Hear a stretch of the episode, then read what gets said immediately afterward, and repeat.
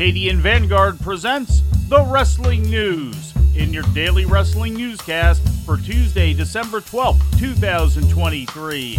Good morning. I'm Mike Sempervive. We begin today with last night's Monday Night Raw broadcast live on USA Network from the Rocket Mortgage Fieldhouse in Cleveland.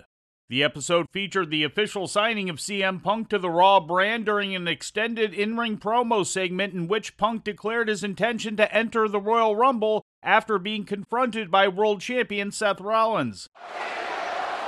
You abandoned this place 10 years ago.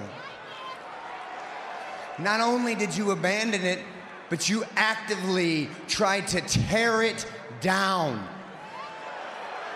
You spent 10 years slandering me, slandering every single person back in that locker room, and then you want to walk back in here and call this place your home?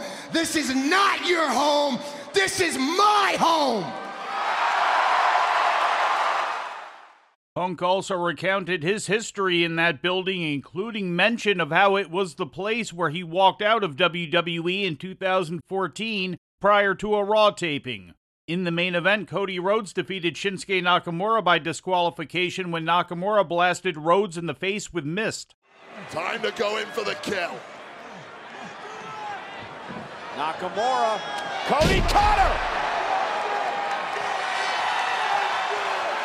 And now Cody Rhodes off this beautiful Cody Cutter looking to put Nakamura away. This place is coming unglued. Cody Rhodes hitting top gear at the right time. Looking for Cross Rhodes.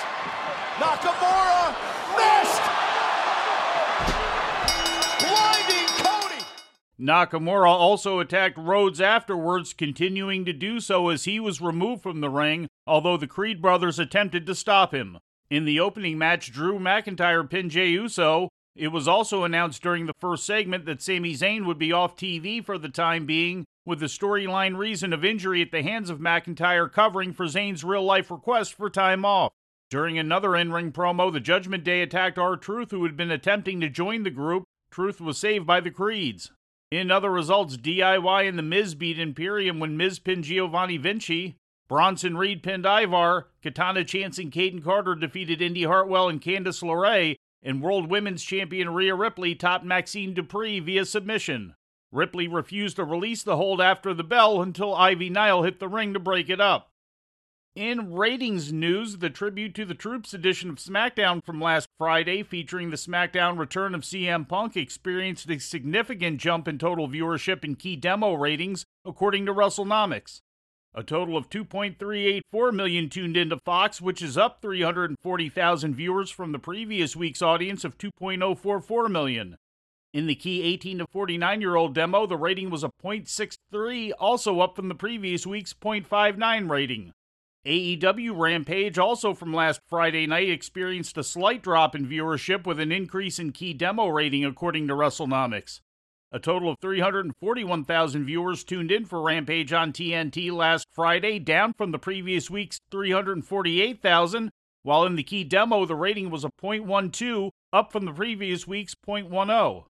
In legal news, MLW has reached a settlement with WWE in the antitrust lawsuit that MLW had brought against the company, according to a legal disclosure first reported by WrestleNomics. Both sides are reportedly in the midst of finalizing paperwork on the settlement, and the case is expected to be dismissed within the next 30 days. The lawsuit had alleged that WWE pressured third parties like Tubi and Vice TV, among others, to avoid doing business with MLW. A judge had initially dismissed the suit last February, but it was reworked and refiled by MLW shortly after.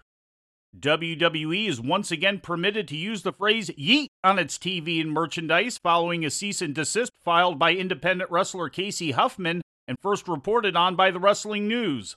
Just prior to last night's Raw, WWE posted a tweet confirming that Jey Uso would once again be using the catchphrase, indicating that an agreement had been reached in the trademark dispute.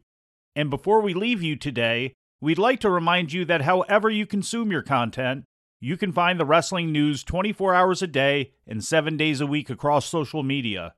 On Twitter, follow us at Wrestling News AV. Our Facebook page is also Wrestling News AV. The wrestling news can also be found on the Arcadian Vanguard YouTube page. And for those who utilize Amazon Echo devices, just tell Alexa to play the Wrestling News Podcast. And remember to make sure you add podcast at the end. Once again, for daily updates, breaking news, and more, follow the wrestling news across social media. And that's the news for today. If anything happens, we will be here to tell you about it. No clickbait, no paywall, just the wrestling news. The Wrestling News is a division of Arcadian Vanguard, and the Wrestling Newscast is a production of the Arcadian Vanguard Podcast Network.